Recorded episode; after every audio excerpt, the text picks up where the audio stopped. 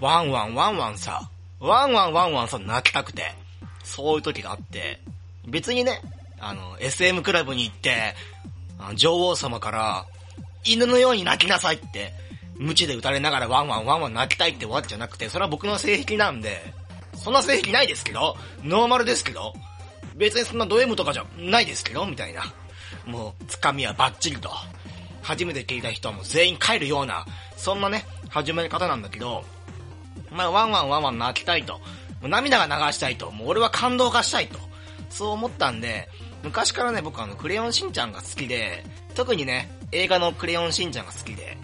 まあ今回クレヨンしんちゃん、最近のね、クレヨンしんちゃんのその映画の風潮っていうのは、まあ結構ね、あの、子供も楽しめるし、大人はその、泣いて楽しめるみたいな、面白いし泣けるみたいな、そんな感じなんで、まあね、ちょうどね、まあ、時間もちょっと暇な時間があったから、ツタヤに行ってね、えっ、ー、と、クレヨンしんちゃんのガチンコ逆襲のロボ父ちゃん借りてきました。これをね、見て、ワンワンワンを泣こうと。もうしんちゃんが頑張る姿が見たいと。家族愛が見たいと。最近ね、僕も20歳を超えて、もう2年経ちました。今もう8月7日、先日の8月7日を迎えることにより、僕はあの22歳になって、一歩ね、大人に近づいたっていうことなんで、まあこれはね、もう見るしかないなっていう、しんちゃんの頑張る姿、家族愛、しかもその、映画のこのロボ父ちゃんの予告編が日テレの、日テレだっけな？放送してんの。えー、日テレのその、公式の YouTube の方で、アニメのね、予告編1分30秒流れてるんだけど、これあのー、借りる前に、実際にその、YouTube の動画を見て、ちょっとね、もう泣きそうになってるっていう。この1分30秒で泣きそうになってるっていうことは、90分間、えー、97分間か。97分間あるんだから、これはね、もうね、ワンワンワンワン泣くだろうと。俺も泣くし、隣にいる、その、女王様も泣いてるから、多分ね、女王様も無知をね、僕の尻をね、無知で打ちながら泣いてるはずなんで、これはもう、97分間で、俺はもう、自分がね、脱水症状になるぐらい泣きたいなと思ったんで、今回、逆襲のロボ父ちゃん、借りてきました。まあね、まあ、今回のネタバレあります。ネタバレっていうか、まあ、なんだろう、クレヨンしんちゃんの映画においてネタバレって何なんだろうと思うんだけど、今回のネタバレ込みで、で、しかもその、なんだろう、まあ、前々からそのロボ父ちゃん見て気に入ってますと、このポッドキャストを聞いて、またその共有したいっていうか、そういうことじゃなくて、なんだろうね、今日の僕の喋るこのポッドキャストで、ネタバレも含みつつ喋りますけれども、このネタバレを含んだまま、その、ネタバレ承知の上で、ロボ父ちゃんを見てほしいっていう、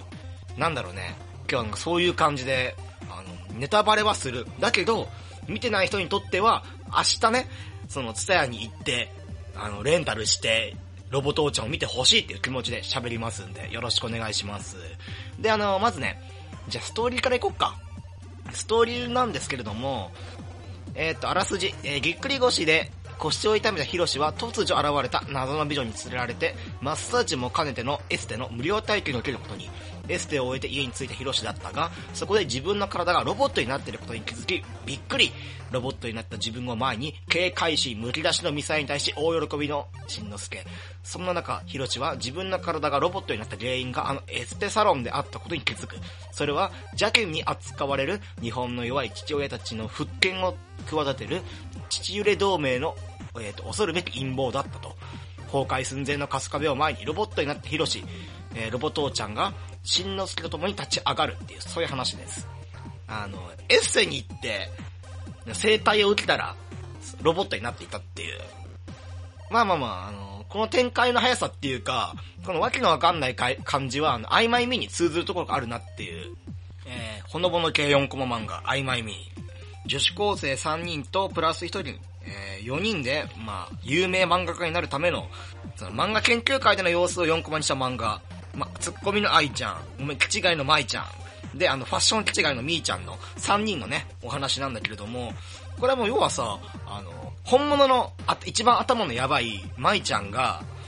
4コマ漫画の2コマ目で急にロボットになりたいって言ってロボットに変身するっていうか、あの、漫画が上手くなるために全身をロボットにしてもらいましたって言いながら、その、物質に入るシーンと何ら変わらないっていう。ロボ父ちゃんはさ、ちゃんとほら、腕もあって、足もあって、一応まあ、その人間のね、形をしたロボットなんですけれども、30何歳のヒロシが、ちゃんとした人型ロボットになれている裏で、あの、舞ちゃんに関しては、足なくなって、あの、自分のね、足がベルトコンベイになって、キリキリキリって動きながら、腕もないと。腕もね、あの、漫画ロボットなんで、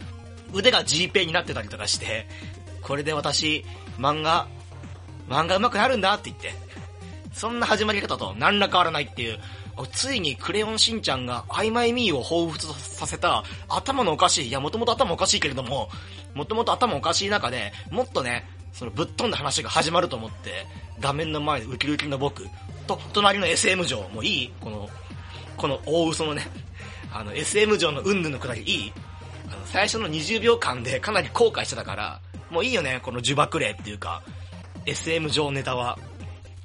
で、まあ基本ね、ロボットになって、まあしんちゃんは大喜びですよ。しんちゃんはもともとね、あの、カンタムロボっていう、ガンダムによく似たロボットが好きだから、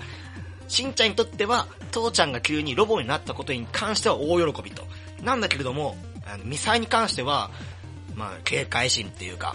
まあ、ミサイの立場からすると、午後、急にぎっくり腰になった自分の旦那が、あの、外に出かけて、生体を受けて、3時間後帰ってきた頃には、ロボットになってるって言うんだから、そりゃまあね、驚くとは思うよ。絶対に。なんだけど、僕がなんか言いたいっていうか、これ言ったら全部が終わるんだろうなっていうのは、あの、この野原一家は、1年に1回そういう変なことが映画で起こってるじゃないですか。まあ本編でも起こってますよ。原作だと家がね、急に破壊、ってか爆発したりとか、家から温泉が吹き出したりとか、ある時には、アフリカのね、猿がトップの国に舞い降りちゃったりとか、そういうことしてるから、もうミサイにとってはね、あなたお帰り、ロボットになったの？へえ、あ、今年はそういう系統ね、みたいな。なんかもうそろそろね、あもう今年はあの、あの、今年はっていうか、クレヨンしんちゃんの映画って基本的にゴールデンウィーク、1年に1回ゴールデンウィークに公開されるから、ゴールデンウィーク前になるとミサイがおろおろし、おろおろっていうか、あ、そろそろ何か変なことが起こる季節ね、みたいな。あ、あ今年はサンホセの方に出張ですかみたいな。あ今年はそういう系統ねみたいな。あの、スパイ大作戦とか。あ、あ今年は私たちが急に童心に帰って、あの、20世紀王国の方に囚われる話ですか？あ、そうですか、そうですか、じゃあ行きましょうか、みたいな。もうそろそろね、慣れてもいい頃かなと思うんだけど。で、ロボ父ちゃんは、まあ、記憶をね、記憶っていうか、えー、ロボ父ちゃんは体がね、ロボットになってるだけであって、まあ、中身とか、人格とか、記憶とかは、まあ、ヒロシのものをそのまんまね、コピーしてるだけだから、別にね、あの、ヒロシはヒロシで、家族に馴染むために頑張ってると。なんだけれども、どうしてもね、ミサイの方は受け入れがたい状態。まあ、自分の旦那はどこかに行っちゃったし、どこかに行っちゃったっていうか、まあ、ミサイ視点から言うと、もう失踪とね、ほとんど変わんないからね。で、あのー、まあ、そんな日常っていうか、非日常、日常が続く中で、まあ、とある事件が起きると。しんちゃんを含めた春日部防衛隊、えー、風間くんと坊ちゃんと正雄くんとねねちゃん。この5人が、まあ、ビルの上から落っこちちゃうっていう、建設現場の、まあ、ビルの、ビルの上上から落っこちちゃうっていう事件があって、それをね、あの、ロボ父ちゃんが、まあ、自分のね、まあ、ロボットの体を十二分に活かして、絶対絶命っていうか、奇跡が起こんない限り、絶対この5人の命は助からないっていう状況に、まあ、ロボ父ちゃんが、この助けたことにより、ミサイとしてはその、あなたはロボットの姿だけれども、自分の身を挺してまで子供たちを守るっていう姿は、その私の知っているその野原博士だってことで、ここでようやく、そのロボ父ちゃんとミサイの中っていうか、まあ、人間とロボットだけど、まあ、あなたのことを父親として、その、家族を、まあ、家族としてその受け入れるっていう話になって、ようやくね、それまでロボ父ちゃんはずっとあの白の家ってか白の犬小屋の中で夜過ごしただけれども、ようやくこのちゃんとその家の中に入れ入れるっていう、そこら辺からね、物語がね、どんどん中盤から佳境に差し迫るっていう。これどこまで話せばいいんだろうね。ちょっと泣けるポイントとしては、あの、ロボ父ちゃんとしては、あの、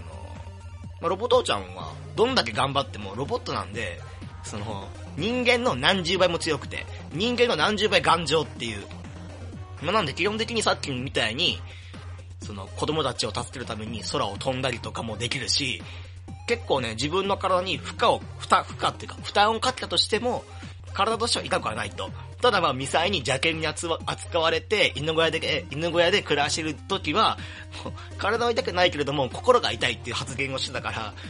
で、あの、泣きたくても泣けないと言ってて。そしたらロボットっていうか、あの腕の方から、ご親切に、あの、目薬が出てきたから、これで泣いてやるとかやってたんだけれども、あの、泣けるポイントっていうか、うーん、話が進んでいくと、ロボ父ちゃんと本物の父ちゃんが対峙するっていうか、出会うシーンがあるんですよね。まあ、ロボットアニメっぽく、あの、エヴァンゲリオンの綾波レイ、わかります？あのまあ、私にはいくらでも代わりがいるからと、あの、エヴァンゲリオンのストーリーってまだあの、映画が全部完結してないっていうか、もう十何年前のアニメなの、アニメなのに、原作がまだ全然ね、完結しないから、なんていう風に言えばいいかわかんないんだけれども、まあ、クローンとしての綾波レイがいて、まあ、その、ネルフンの地下には、息ができる水槽みたいな、そんなところの、オレンジ色をした、その水槽の中に綾波レイが何体も眠っているみたいな。で、綾波レイがダメになったら、まあ、次のが出てきてみたいな、そんな話なんだけれども、ロボ父ちゃんっていうか、本物のヒロシも、まあ、その中の一つに入っていて、まあまあ、で、あの、ロボ父ちゃんと、しんのすけが、その父ちゃんを助け出して、でも、大喧嘩ですよね。父ちゃんとしてみれば、生身の父ちゃんとしてみれば、あの、エステサロンに行ってから、そのまんま眠らされて、あの、まあ、自分もね、あのー、何もできないっていうか、ずっと眠ったまんまだったから、まあ、外の状況どうなっても、どうなってるかわかんないし、まあ、愛する家族がどうなってるかもわからない。で、ロボ父ちゃんからしてみれば、あの、ロボ父ちゃんっていうのは、生身の父ちゃんの人格と記憶を丸々コピーしたロボットだから、自分が野原一家の父親だってことを主張するんだけれども、まあ、生身の、生身の父ちゃんがいて、大喧嘩になるみたいな。で、えー、っと、その、その後のシーンかなと、まあ、なんだろう。これなんて言えばいいんだろうね。ぶっちゃけ、その、例えば大人帝国の場合って、大人帝国の一番泣けるポイントってどこかっていうと、しんのすけが自分の未来を掴むために、あの東京タワータワーもどきみたいな階段をずっと駆け上がって、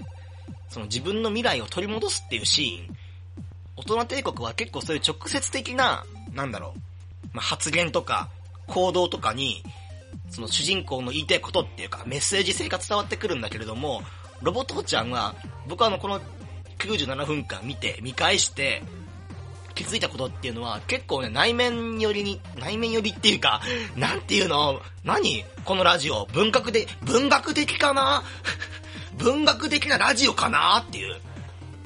偏差値高めかな？みたいな。そんなこと思うんだけど、えー、結構その、まあ、しんちゃん頑張ってる姿に泣くっていうのが大人帝国だったけど、今回のは、その父ちゃんとして、あの、ヒロシにフォーカスを当てて、あ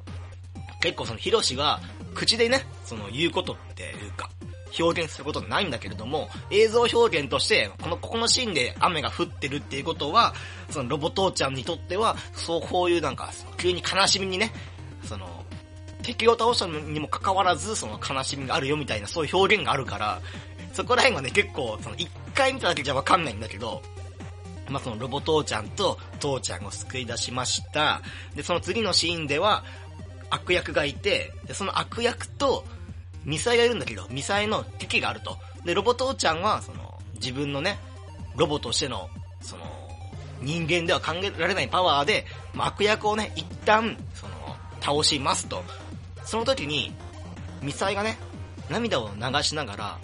あなたって言って、走り出すシーンがある。これはね、あの、ロボ父ちゃんの方にかけれるのかなと思って、ロボ父ちゃんはそのミサイを、まあ、抱くように、抱きかかるように、その、こっちに来いって両手を広げて、その自分のね、胸を開ける、開けるようなポーズをするんだけれども、ミサイはミサイで、どこに走り出すかっていうと、あの、生身の父ちゃんの方に走り出して、で、生身の父ちゃんとだけやって、その、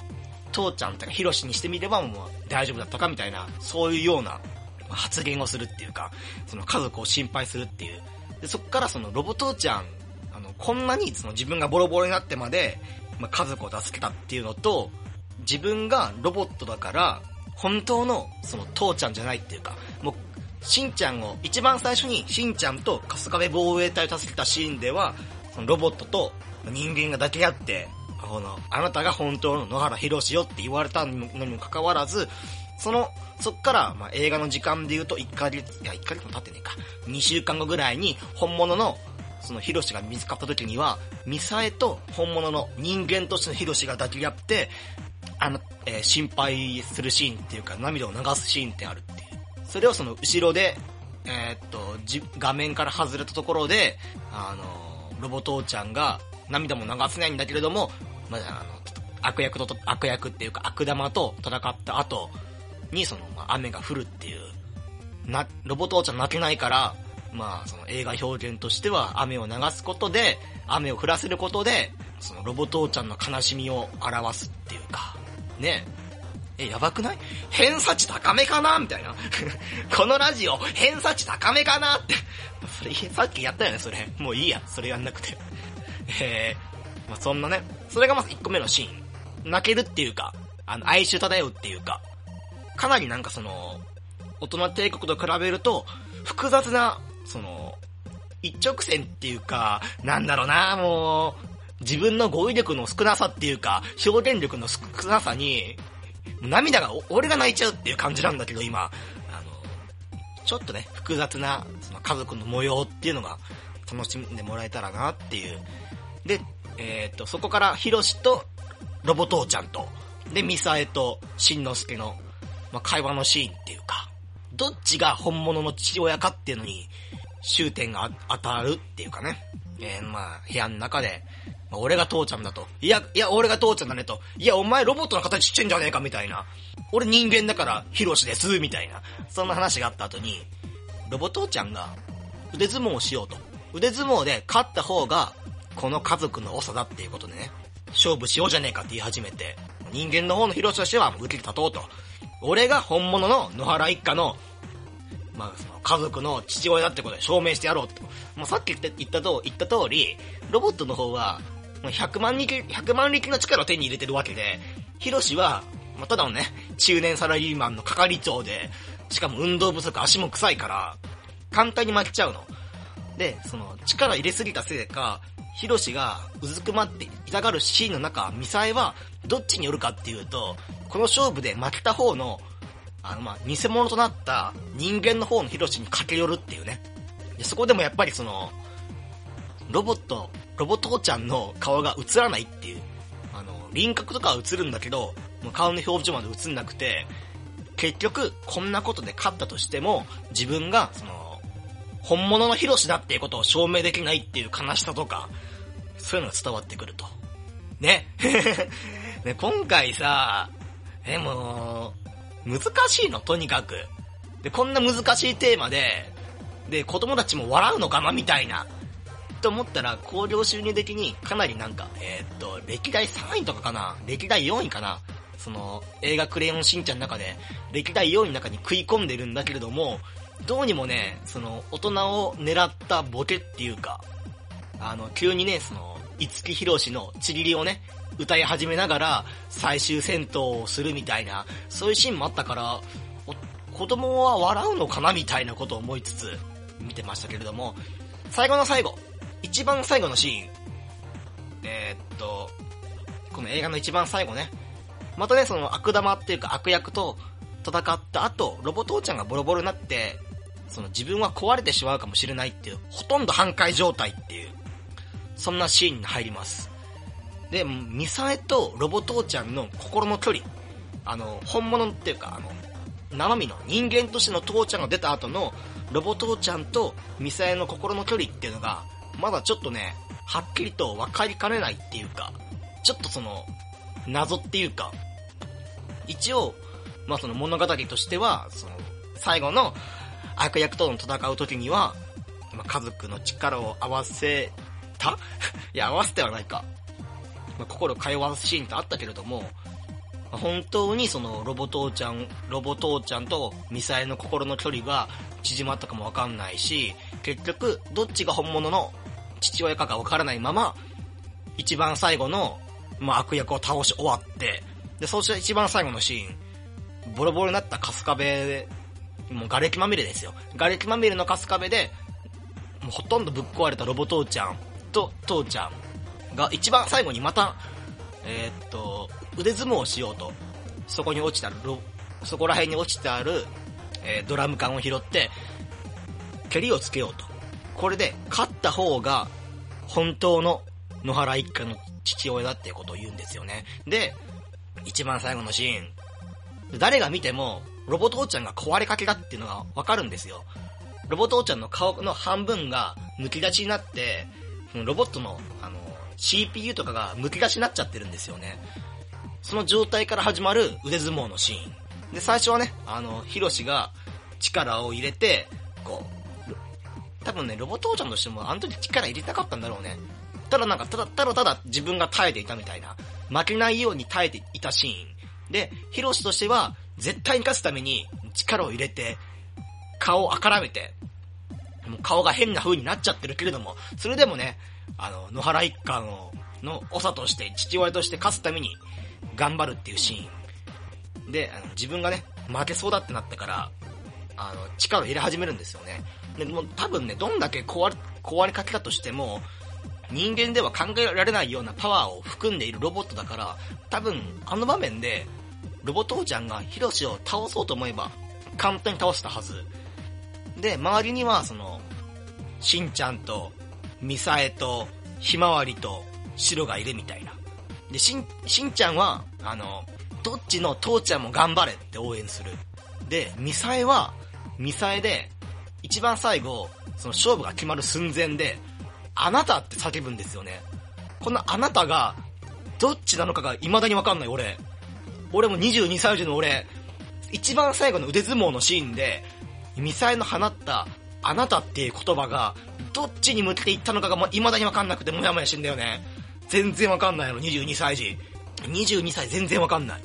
あなたって言った瞬間に、ロボ父ちゃんの顔がすぐ映った。で、ロボ父ちゃんは何かを察したように、力を抜いたのかわからない。今まで力を入れて、ヒロシを倒して、倒した、倒そうとしていたものを、急に力を弱めて、結局、その腕相撲、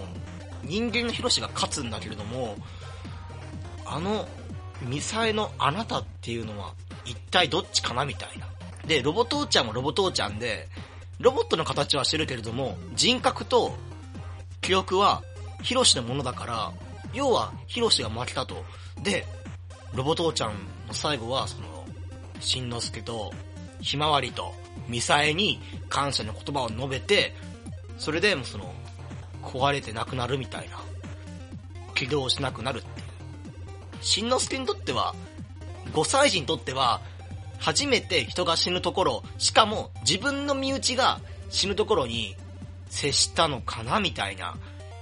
最後は、えー、っと、よ、その一番最後の戦いが夜だったから、夜から朝焼けが映って、そこでエンドロールが流れるっていう、なんだろう。僕はね、この映画を通してさ、泣かせてくれと。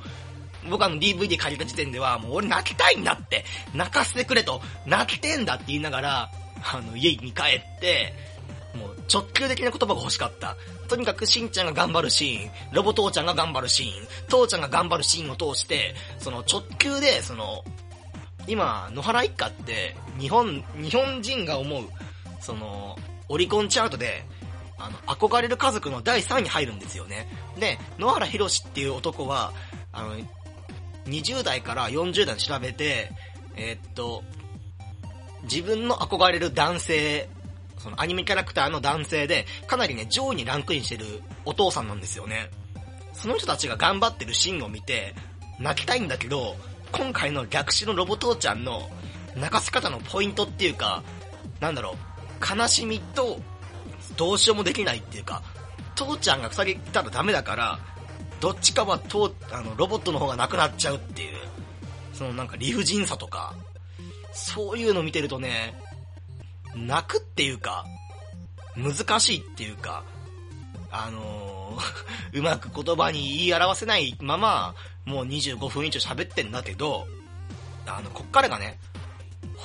ここまで喋っておいて、まだ本題入んのみたいな、今まで全部前置きなのみたいなこと思うんだけど、あの、こっからその、僕の一番言いたかったことっていうか、クレヨンしんちゃんの見方っていうか、僕がその、大人帝国を見たのが、小学校の1年生とか2年生の頃に大人帝国を見て、どっちかっていうと、小学校1年生2年生の頃っていうのは、その、あの、しんちゃんが一番最後のシーンで、あの、自分の未来を取り戻すために、あの、東京タワーの階段を登るシーンっていうのは、しんちゃん頑張って、しんちゃん頑張って、とか、その、しんのすけの頑張るシーンに、その、応援ししてる、俺っていうか、子供の、よりその、小学校1年生2年生っていうことは、7歳児、8歳児だから、5歳児のしんちゃんに投影するんだけど、そこから、えっ、ー、と、10年、10年じゃねえな。5、6年経って、中学生、高校生の頃に、大人帝国を見ると、ちょっとね、見方が変わるっていうか、あの、確かにしんちゃんも頑張ってるんだけれども、あの、大人の立場っていうか、悪役っていうか、あの、時間を止めるために頑張ってる奴らの方にも目がいっちゃうし、それもあるし、5歳児が自分の将来をつかむために必死になってる姿を、中学校高校生でほとんど何もしなかった俺が見ると、感動するっていうか、俺も頑張んなきゃいけないじゃんって思うのよ。で、今回逆襲のロボ父ちゃん見て、逆襲のロボ父ちゃんの場合は、どっちかっていうと、22歳児、5歳児のしんちゃん、22歳児の僕、30何歳のヒロシってなると、どっち、どっちの立場で見ていいかわからないっていうか、大学4年生だから、一応まだ、人生の先輩から見ると、俺まだ子供の立場、青2歳児、尻が青い子供かもしれないし、でも、その、だからといって、しんちゃんの立場から見るのは無理があると。でも、結婚もしなくて、子供もいないから、父ちゃんの立場として見るのも難しいと。っていうことはどういうことかっていうと、まだね、僕は、この映画を、ちゃんと全部理解していないっていうことが、あの、DVD 見て分かったっていうの一つ。で、大人帝国の場合って、あの、子供の時に見て、面白かった。で、その後大人になって、子供の頃はあんな気持ちで見た、見てたか、もう、見てたかもしれないけれども、大人になって見てみると、全然違う見え方がするっていう典型的な例と。その大人帝国から何作も、まあ、10年ぐらい経って、今ロボットウォッチャーになったっていうことは、が、えっ、ー、と、大人帝国を見て、ちょっとね、あの、青年になった、大人じゃない、でも、ガキンチョでもない、あの、青2歳の尻の青い青年が見るべき映画として、優秀な映画っていうのが、今回の逆襲のロボ父ちゃん。逆襲のロボ父ちゃん1回目を22歳の時に見て、で、その10年後、32歳の時に、もう1回逆襲のロボ父ちゃんを見ると、多分ね、見え方っていうか、感じ方が全然違うんだと思う。こんなにね、三、何十分も熱く語っておいて、あのまあ、僕のね、語彙力が少ないとか、表現能力が乏しいとか、そういうのはもう重々ね、僕も承知なんだけれども、このなんかその、なんだろう、まだその、ロボットーチを見て、学んだことっていうか、吸収したことが、ほら、さっきも言った通り、22歳の時に見て、次に32歳の時に見なきゃ、本当に理解できない映画だから、今日もその、どこまで喋っていいのかわかんなくて、まあその、伝えたいこともよく伝わっていないと思うんだけど、何が言いたいっていうと、今22歳っていうか、18歳、19歳、20歳、21歳、22歳、23歳ぐらい、えっ、ー、と、高校3年生から大学4年生の学生の、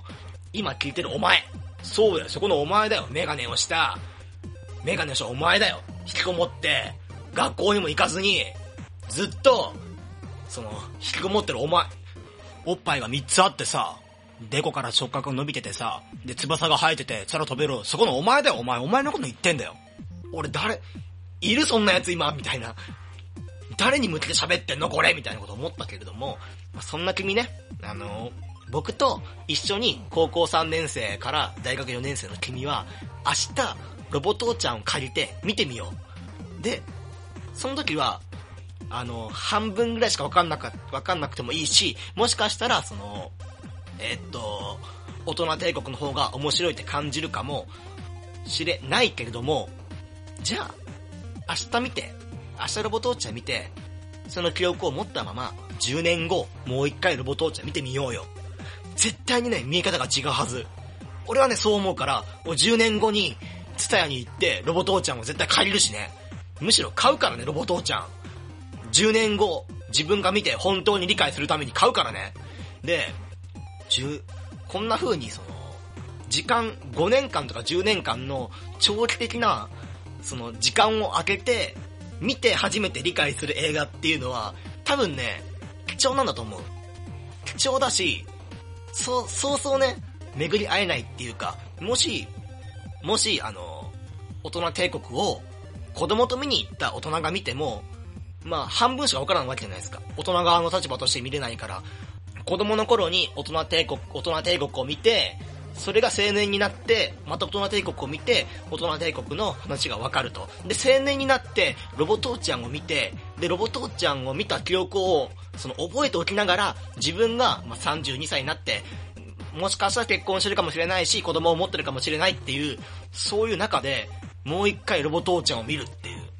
この子供から青年、青年から大人の、この大人帝国とロボ父ちゃんを見るっていう計画は、ある意味、その、大人帝国を小学校の低学年で見てないとできないこの計画だから、もしね、今、なんだろう、そういうのができる人っていうのは貴重だし、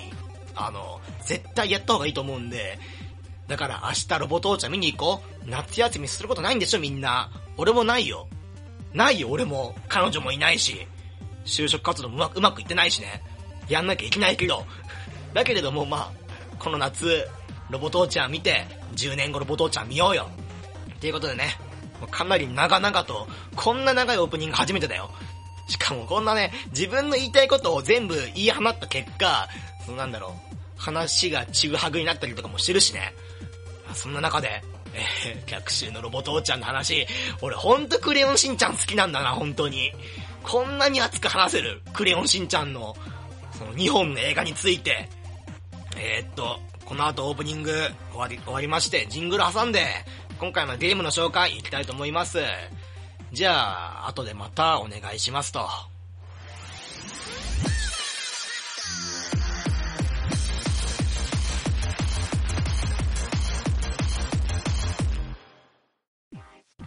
ジングル挟みましてまたお願いいたしますと、今回紹介するタイトルは、マリオ。マリオです。何かね、ひねってるわけでもなくて、何かのインディーズゲームっていうわけでもなくて、単純にマリオ。任天堂のマリオ。ヒゲの親父のマリオ。イタリア系アメリカ人のマリオです。はい。というわけでね、今回マリオについて話していこうかなっていう。なんでね、突然マリオかっていうと、今まではね、結構そのコアゲーマー向けに、まあ、明日プレイしていただくようなゲームをね、このポッドキャストを聞いて見つけてくれればなっていうことを思ったんですけれども、夏休みだしね、あの、新しいお客さんがいっぱい欲しいの。このままだとね、もし、このポッドキャスト、今回ね、あの、配信っていうか、まあ、出した分っていうのが、誰もね、聞いてなかった。一人も聞いてないと。この全人類60 64億人いて、日本語圏の人が1億5000万人いる中で、誰も聞いてないってなると、僕はね、この毎回毎回これもう13回、14回目ぐらいかな。このポッドキャストやってて、まあ、誰も聞いてないっていうことは、要は僕はそのずっと壁の前に立って、壁に向かって、まあ、こうやってね、元気な声を出して話してるだけとなっちゃうんで、そしてその壁に、壁に話しかけてるのをわざわざ編集して、収録から編集から最終的にそのブログに上げるまで、あの、ポッドキャストをブログに上げるまでもう4時間5時間かかっちゃうんですよね。壁に向かって4時間5時間何かを作業していて、しかもそれが全くみんなりのないものってなっちゃうと、とっても悲しいじゃないですか。でも夏休みなんで、なんかその暇なね、学生たちが、その、自分の iPod から、iPad かあ、じゃあ iPhone から、なんとなく iTunes ストアから入って、このポッドキャストっていうラジオがあるぞと。だったら何かね、聞いてみようかなっていうことになるかもしれないかなと思って、今回その、マリオをね、マリオだったら、マリオだったら、あの、大体ね、あの、ゲームに詳しいっていうか、ゲームに興味がある人なら、このマリオっていう3つのあの、言葉、マとリとを合わせてマリオのヒゲの親父のゲームは多分知ってるんじゃないかなと思って、今回マリオ取り上げようと思います。そうするとね、あの、僕の頭の中の、この、頭の中に住み着いてるコアゲーマーの僕っていうのが、お前、今更マリオか？みたいな。お前マリオっつったらお前、マリオブラザーズが今年が、今年で35年目で、来月、来月に35年目を迎えるタイトルだからって、ちょっとお前、時期合わせてきたんじゃねえか？みたいな、そんなね、邪推をね、するんですけれども、僕はね、その、僕の頭の中に住み着くコアゲーマーに対して、じゃあお前は、マリオ、マリオと名の付くシリーズが、一体今まで日本の国内だけで、この35年間で何本発売されたか、コンシューマーゲームとして何本発売されたかお前わかるかってこと言うんですよね。そしたらもうこの、あの、コアゲーマーの僕の方が、わかんないって言い始めて、で、その会話をね、僕は病室していて、で、看護婦さんに、305号室のマグさん、また一人で話しかけてますよって。先生、お薬の方って言うと、あの、医者の格好をしたさっきの SM 嬢が、分かったわって言ってる。ね。その、SM 嬢またここ出んのみたいな。んでもってこのくだり何みたいな。精神病棟に住み着く俺何みたいなこと思うんだけど、一番最初このポッドキャストの今回の序盤に出てきた SM 嬢が3回にわたってこのポッドキャスト何度も出てきてるけど、僕、そんな SM とか、興味ないし、みたいなね。あの、また話題それちゃって、もう、嫌だね、本当に。誰かね、やっぱりあの、一人で喋ってると、誰も止めてくんないから、例えば、僕が、ここに前にいて、誰かね、僕の、その、向かい側に誰か座って、僕の話を聞いてるんであれば、その、向かいの人が、今、今のお前の話、頭がおかしいから、前のところにまで、ちょっと一回巻き戻してくれっていうのを言ってくれるはずなんだけど、一人で喋ってると、加減っていうのがわかんないから、一回出してきた架空の、あの、SM 上を、トークの、な、途中途中に何度も出してくるっていう、一回出てきちゃったんだから何度も使わないともったいないって思っちゃうこの気持ちね、早くマリオの話をしようと。で、どこまで話したんだっけ？えー、っと、自分の脳に住み着く架空のコアゲーマーの話だってみたいな。えー、っと、えー、っと、マリオシリーズね。マリオシリーズが今までね、え何本リリースされたかっていうと、一応ウィキペディアで調べました。えっと、マリオと名の付くゲーム。これをね、手でね、数えてみたら、120本ありました。この35年間で、任天堂が、マリオと名の付くゲームっていうのを120本近く出してるっていう。これね、あの、移植は含まず。移植を含まずで、オリジナルタイトル、タイトルで、マリオと名の付くゲームっていうのは120本。じゃあ俺ね、この中で何本マリオと名の付くゲームやったのかなって数えてみると、どんぐらいだろうね。そもそも今、何も資料もない状態で、これ言えるかって言われたら、多分言えないんじゃないかな。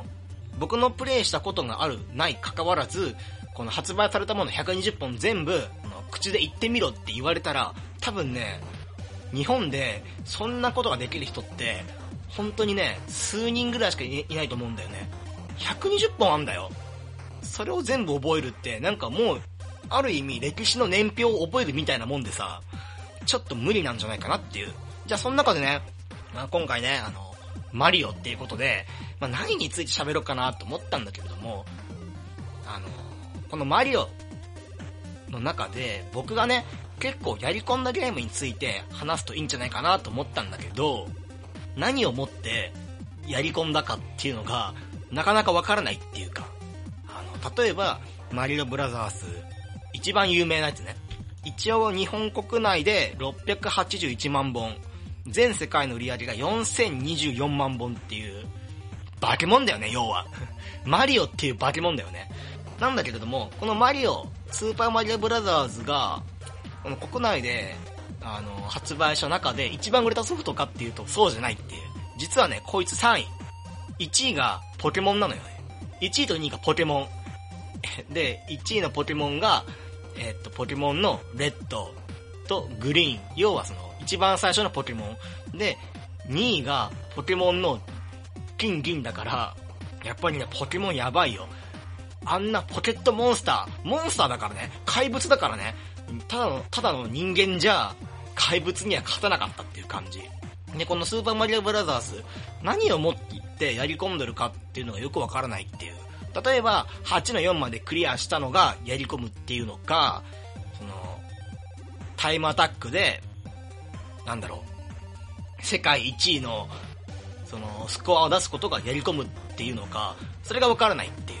僕からしてみれば、8の4まで普通にクリアすることは、なんかもう当たり前っていうか、それはもう、義務教育でマリオを8の4まで、スーパーマリオブラザーズを8の4までクリアしなきゃいけないっていうのは、小学校卒業する時の、あの、必須の単位と同じようなもんだから、これはもう当たり前なんだけれども、僕多分ね、本気でスーパーマリオブラザーズのタイムアタックをしたら、いやでもね、20分くらいかかるんじゃないかな。1の1、1の2、4の1、4の2、8の1、8の2、8の3、8の4。多分ね、20分ぐらいかかるのかな。確かね、世界1位の記録っていうのが8分ぐらいだからね。で、まあ、じゃあこれを、について喋るかと思ったけど、一体スーパーマリオブラザーズの何を喋ればいいかわからないっていう、今更なんだよね。この35年前に出たモンスターソフトを、今更何を喋ればいいの俺みたいな。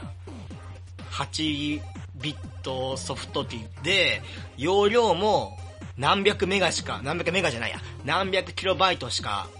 なくて、何百キロバイト？もっと少ない、512キロバイトかな ?512 キロバイトぐらいしかなくて、背景の表現で、雲と草の表現を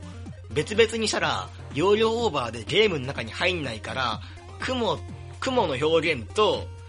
えっと、草の表現は実は全く同じ形で、色しか変わらないみたいな、そういうゲーム豆知識をずっと喋るのがいいのかと思ったんだけど、やっぱそうじゃないなと思って。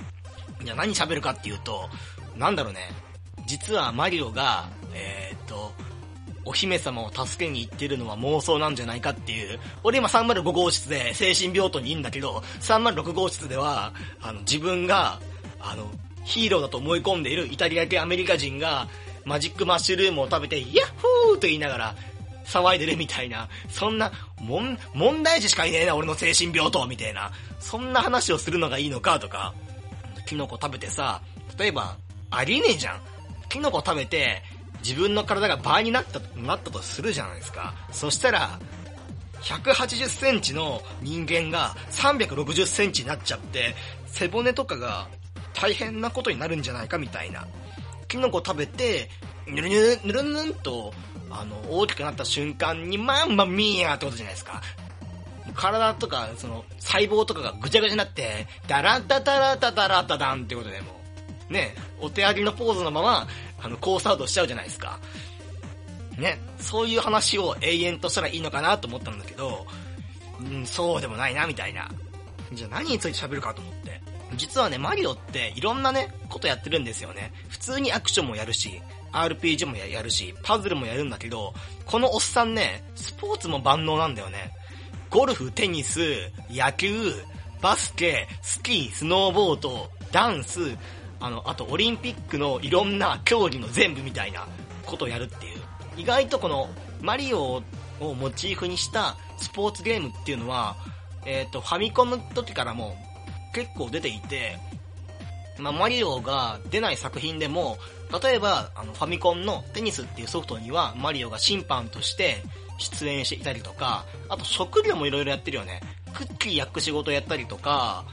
レッキングクルークルーではビルの解体業もやったりとか、あとはなんかマニアックなものがいいよね。マニアックなものってなんだろう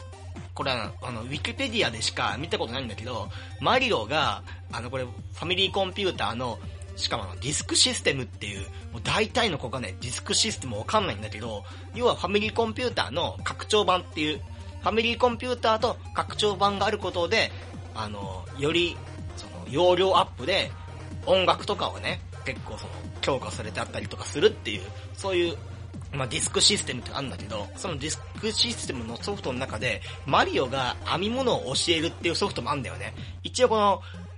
120のソフトの中にもこれ入ってるから、このね、ソフトの名前言えたら、多分尊敬するっていうか、あの、軽く気持ち悪いけどね、お前なんでそんなソフト知ってんの？みたいなことは思うんだけど、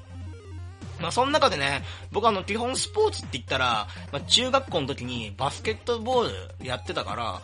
バスケットボールのマリオのやつやったかなと思ったんだけど、やってないと。じゃあ俺マリオで、スポーツで、何かゲームやったかなと思ったら、一本だけあったね。その一本っていうのが、えっ、ー、とね、ゲームボーイカラー版の、ゲームボーイカラー専用か、専用版のマリオゴルフ GB っていうゲームがね、俺唯一、マリオのスポーツ系の中でやったことのあるゲームっていう、別にね、マリオを操るわけじゃないんだよね、このゲーム。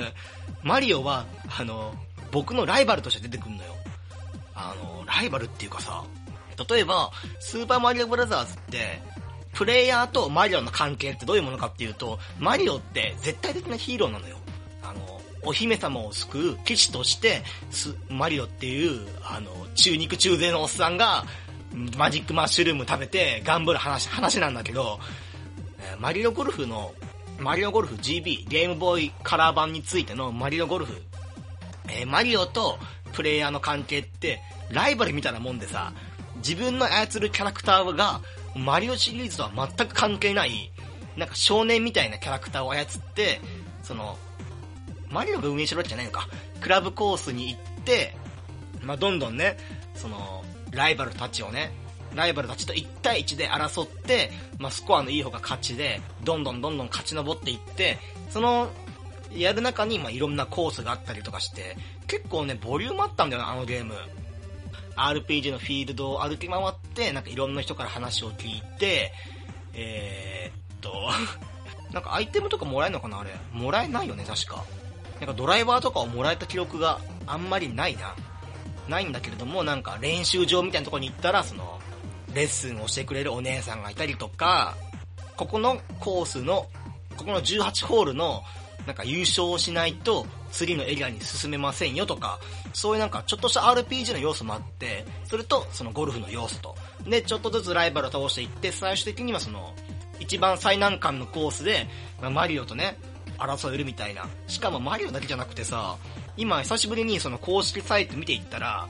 マリオだけじゃなくて、いろんなキャラクターが出てたはず。マリオと、ワリオとルイージだ。多分ね、ワリオとかルイージっていうのは、ラスボスでもないから、多分途中で出てくんだろうね。その、ライバル、ライバルキャラクターとして、言いづらい。ライバルキャラクターとして途中で出てくんだけど、まあそいつら倒していって、最終的にはマリオさんとゴルフをしようっていう、そういうゲームだった。これね、僕が幼稚園だったか、小学校の低学年だったかぐらいにやったんだけど、これね、普通に面白いよ。よくできてる。あの、任天、任天堂の作るゴルフゲームってよくできてんなっていう。そりゃそうだよ。あの、一番最初の根幹となったファミコンのゴルフ、これまたマリオと全く関係ないんだけど、あの、この間先日、急、ね、あの、お亡くなりになられた岩田悟社長が作った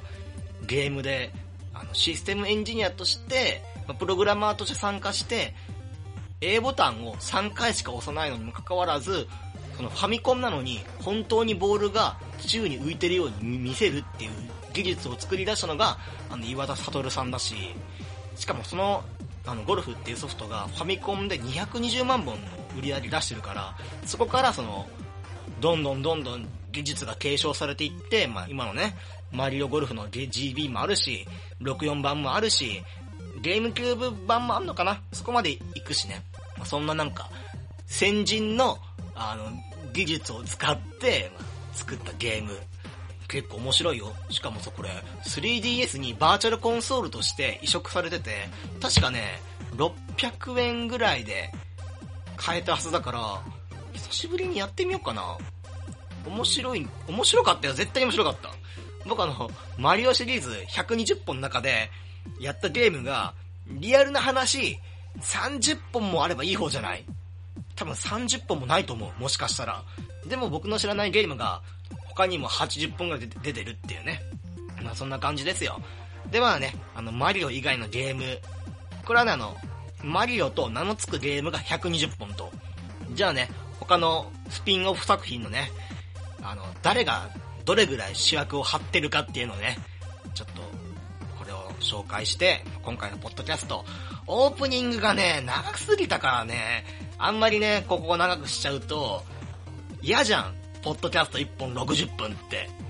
あの、素人の番組60分聞き続けることって大変だと思うから、ちょっとね、少なめで終わりたいと思います。まずね、えーっと、一番少ないやつからいくか。キノピオ。これ Wii U のすすめキノピオ隊長、最近出たタイトルだね。これが1本だけなんで、1本ですと。あと、ピーチ姫が主人公だってやつが確か DS で1本あったはずなんで、これが1本だけです。ルイージが主役を張ったソフトっていうのが全くなくて、ルイージマンション1、2だけですね。あとね、海外だとクソゲー扱いされてるんだけど、あの、日本未発売のマリオイズミッシングっていう、マリオが幽閉かな？クッパに囚われて、逆にね、ついにね、あいつもう女に興味なくして男に興味いっちゃったから、あの、マリオを捕まえて、で、ルイージ何をするかっていうと、実はね、これ、チークゲームと、チークゲームなんだよね、マリオイズミッシングって。ルイージが世界各国の首都に、あの、ヒントを、あの、RPG みたいにヒントを集めながら、その世界にタイムスリップして、またそこで情報を集めて、そのマリオを見つけていくっていう、そういうゲーム。